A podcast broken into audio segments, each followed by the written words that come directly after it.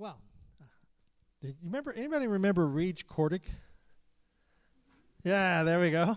Reg Cordic was uh, he was the morning announcer on KDKA radio um, a number of years ago, and uh, whenever we were in the barn milking cows at six o'clock in the morning, Reg Cordic was on, and he would always say, "Smile, fresh air is good for your teeth."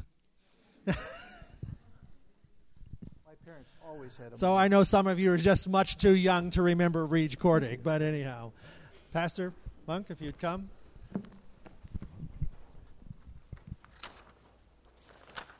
It's good to be with you this evening. And so let's bow for a word of prayer, please. Lord Jesus, I ask that you would speak to our hearts, to our souls. Fill us with your spirit in this time. And may the words of my mouth and the meditation of our hearts be acceptable to thee, O Lord, our rock and our Redeemer. Amen. The topic that is for this evening is the nails of the cross. They strengthen.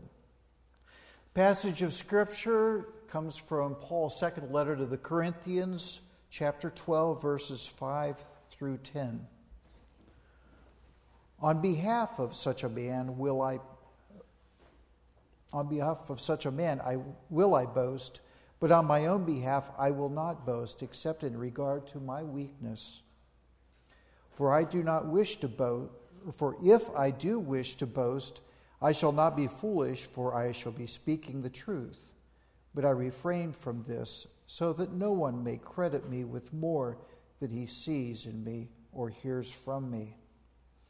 And because of the surpassing greatness of the revelations, for this reason, to keep me from exalting myself, there was given me a thorn in the flesh, a messenger of Satan to buffet me, to keep me from exalting myself. Concerning this, I entreated the Lord three times that it might depart from me. And he has said to me, My grace is sufficient for you, for power is perfected in weakness. The theme for this Lenten season is the nails of the cross and what they do for us. And you'll remember two weeks ago, Ken shared with us that the nails guide us, they guide our attitude and our actions. And last Wednesday, John shared with us that they strengthen or they heal us. Uh, they heal our heart, they heal our spirit. Did I get it right? Okay. I wanted to share about those nails from a passage of Scripture that you might not think was actually talking about the nails because it is in the Old Testament. It's in the Psalms, the 22nd Psalm to be exact. And I'm going to share verse, verses 12 through 18 with you. For many bulls have surrounded me, strong bulls of Bashan have encircled me. They open wide their mouth at me as a ravening and roaring lion. I am poured out like water, and all my bones are out of joint. My heart is like wax, it is melted within me.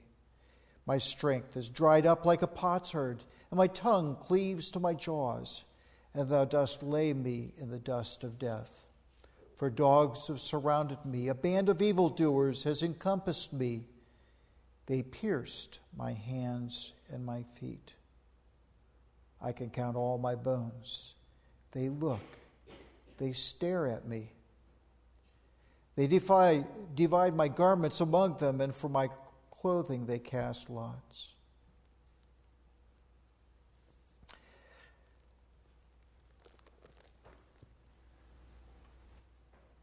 Jesus knew what awaited him when he went to the cross. He knew the nails that would go through his hands and through his feet.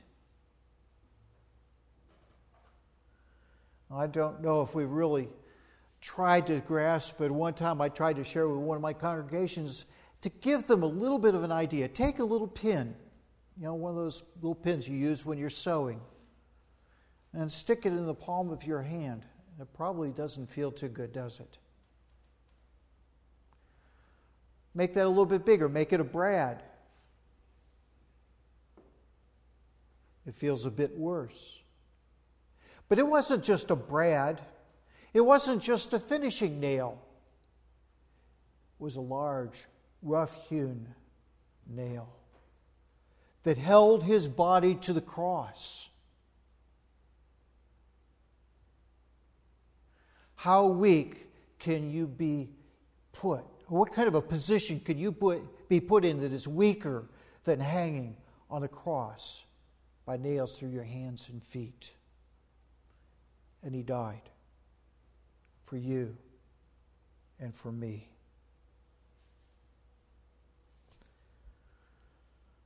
Jesus became weak so that we might become strong. Paul talks about weakness in 1 Corinthians, the second chapter. He shares these words from, uh, with us in verses 1 through 5. And when I came to you, brethren, I did not come with superiority of speech or of wisdom, proclaiming to you the tes- testimony of God.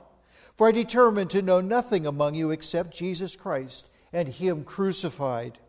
And I was with you in weakness and in fear and in much trembling. And my message and my preaching were not in persuasive words of wisdom, but in demonstration of the Spirit and of power, that your faith should not rest on the wisdom of men, but on the power of God. The power of God. You see, he chose the way of weakness. He didn't choose, although he had been highly educated, highly educated in the Greek education and in the Jewish education, a Roman citizen and a Pharisee of Pharisees. He had great wisdom and great, great power according to the world's standards. He chose to give all of that up and count it as rubbish for the high calling of Christ Jesus on his life. He chose the path of weakness rather than the, the path of eloquent words and uh, good speaking. the word escapes me now. But what the Greeks were known for, in their philosophy and oratory, that's the word I was looking for. Rather than the oratory, he chose to preach the power of the cross of Christ. That's where the strength would be. Let them see not wisdom, but let them see God's power. Let me be weak, let him be strong. He also found that in his flesh, and that was in that passage that I shared with you. But let's remember those words that Jesus shared with Paul as he is three times asked for that, thro- that thorn to be removed from his side. He said, My grace is sufficient for you, for my strength is perfected in your weakness.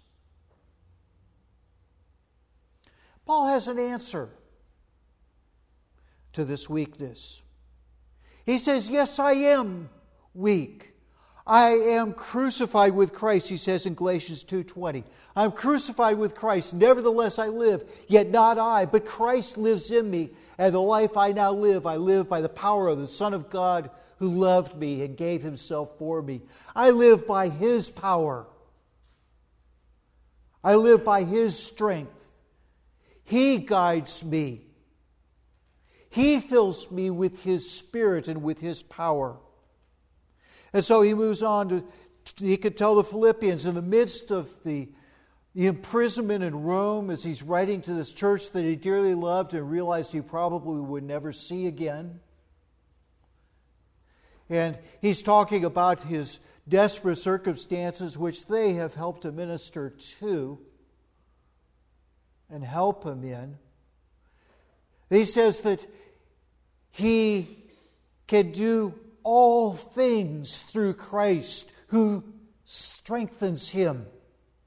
You see, those nails that held Jesus to the cross give us strength.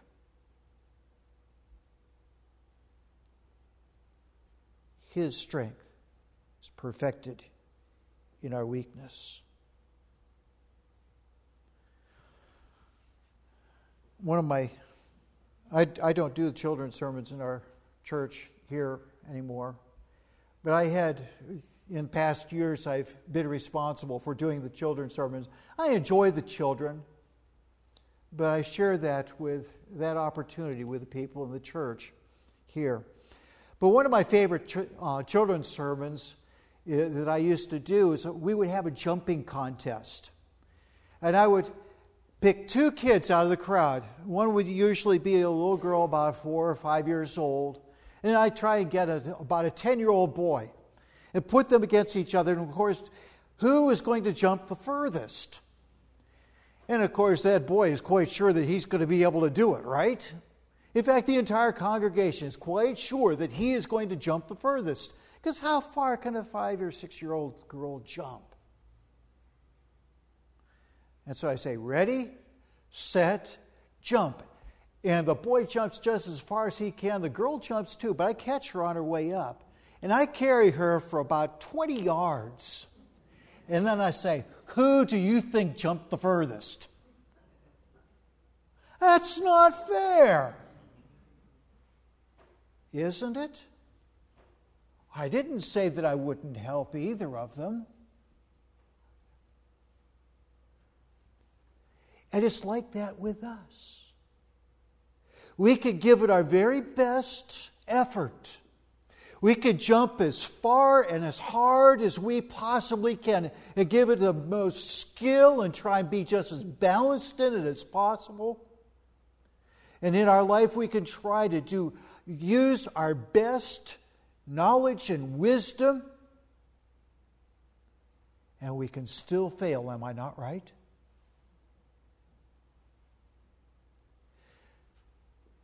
But with God's power to pick us up and carry us, that's what He wants to do for us. He wants to pick us up and lift us over those difficult times. He wants to give us the strength to go forward. He wants to give us the wisdom and the guidance.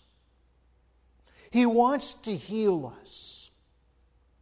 He wants to care for us. He wants to pick us up and carry us that 20 yards. If we will but let Him.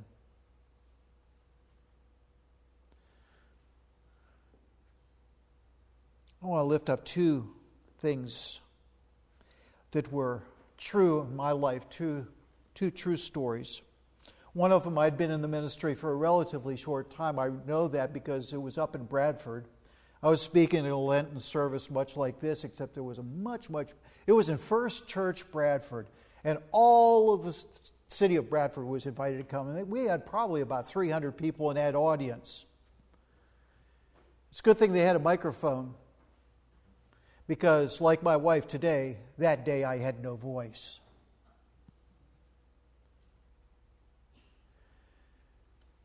And I have to tell you, I'm, I'm, not sure that the message was all that great, but I can tell you everybody listened.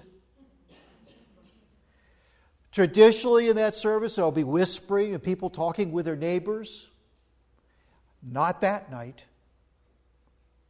That night, they had to listen very attentively or they would miss something. They were afraid of what they might miss. The weakness of my voice allowed God's Spirit to be manifest, His strength in my weakness that day. A number of years before that, in my time between college and seminary, I spent three years and three months in the Army. Basic training was not one of my favorite experiences. February and March at Fort Dix, New Jersey are not a pleasant experience.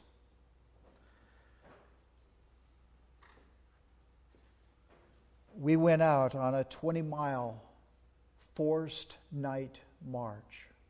We'd been up all day, marching to the rifle range, marching over to a confidence course, and different things we've been doing. We went to a night fire range that night. We thought that was the last thing, and then we march home. Wrong. 20 miles. I wasn't exactly a great physical specimen in those days. I'm still not. But I prayed this prayer from Isaiah 40, verse 31. They that wait upon the Lord shall renew their strength. They shall mount up as eagles. They will run and not be weary. They will walk and not faint. I prayed that prayer. And at the end of that march, I was still there with the group.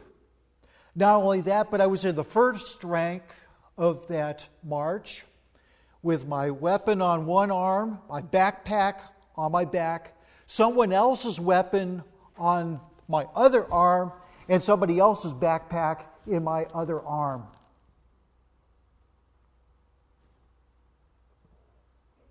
Walk and not faint. Two people had to be taken to the hospital from that march.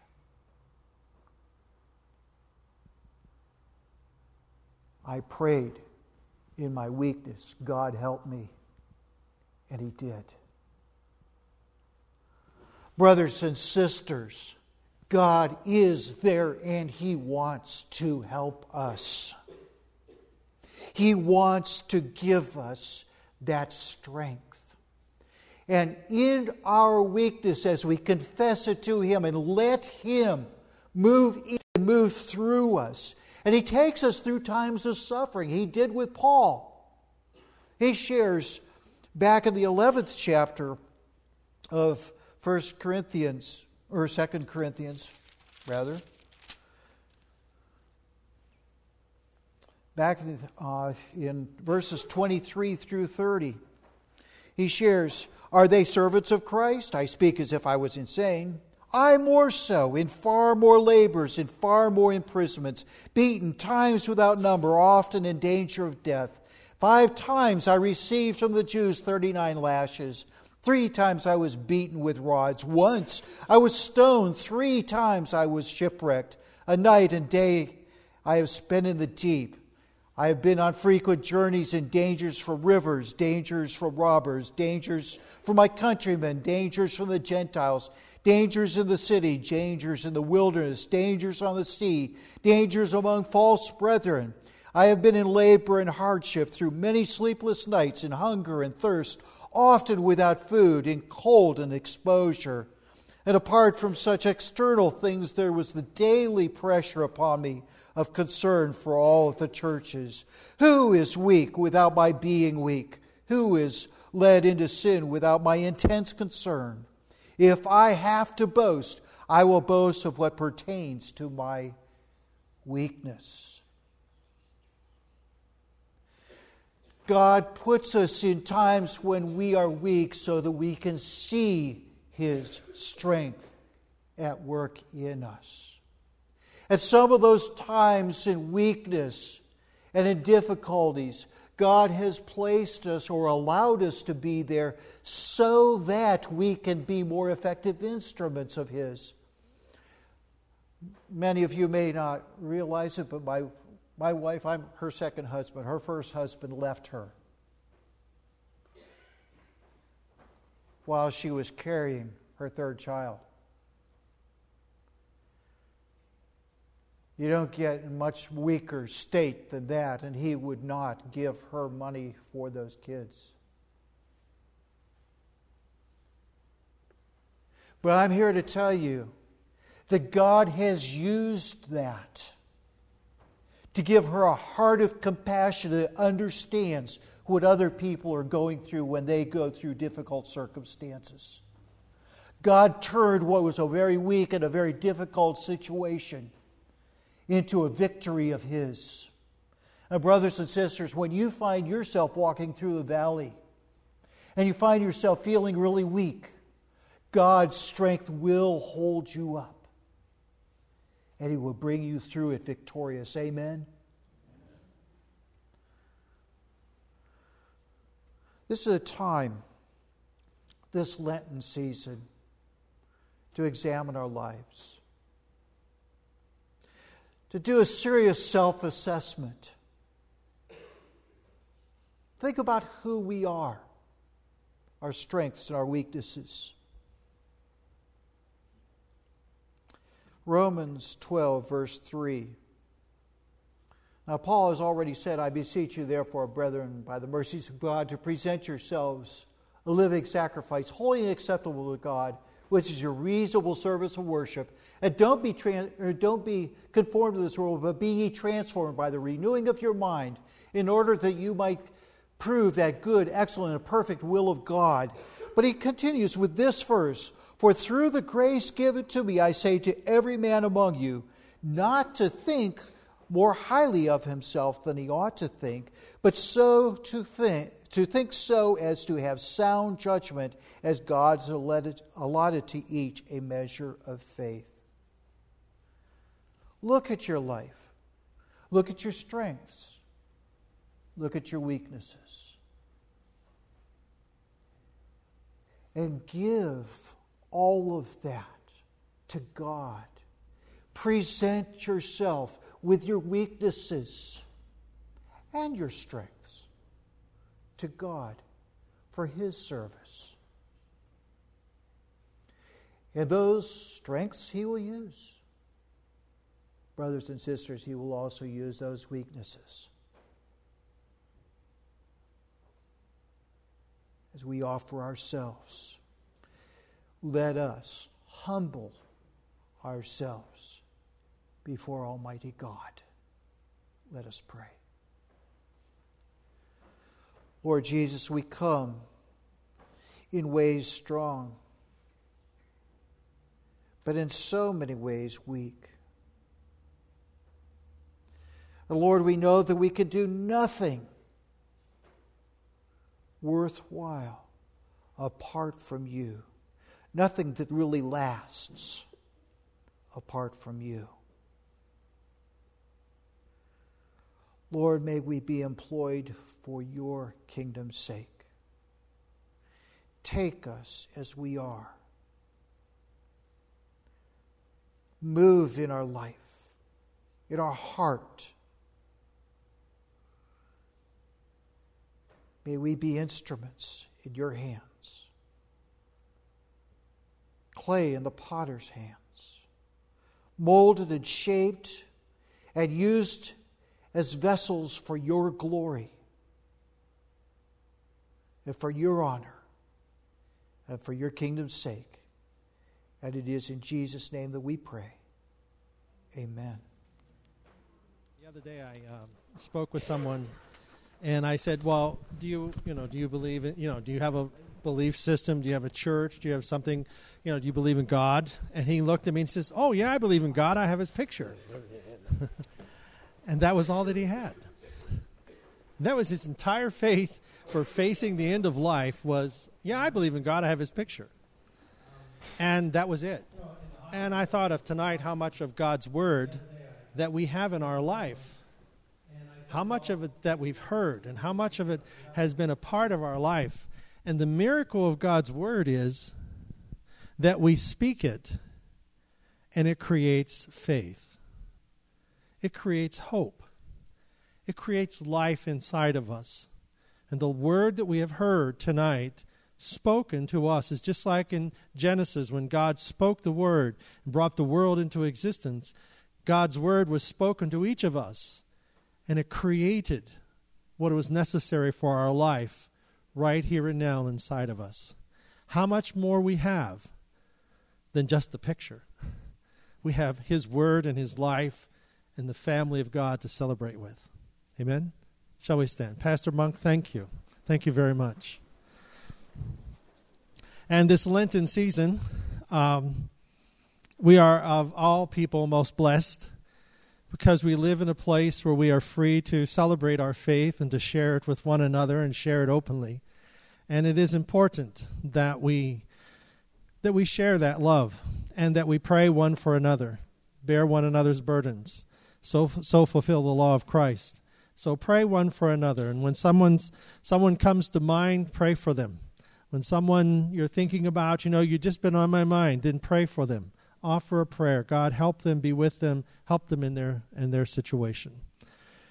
And again, Father, it is great. It was with great privilege, Lord, to say we are your children and that we are part of the family of God. We are so grateful, Lord, that you love us, that you look beyond our faults and you see the need of our lives and you speak your word to us and it creates in us hope and life and peace and God there's so much that we are in need of in our weakness but yet your word comes to us to give us life. We ask your blessing upon all of our churches but not just the churches lord each individual and each family that is connected with them. God i pray that this be a special time of blessing for our community that god that you who have had such a profound effect upon our lives continue to do so through the clergy, through the ministers, and through those who serve you, and each family and each individual, God. Just bless us, Lord, that we might continue your ministry of creation, of creating good things in our community, in our, in our lives, in our surrounding areas. We pray this in the name of our Savior Jesus Christ. And everyone said, Amen. God bless you you know, I'm always great for handshakes and hugs and all that stuff. So give somebody something, you know, a handshake or a hug.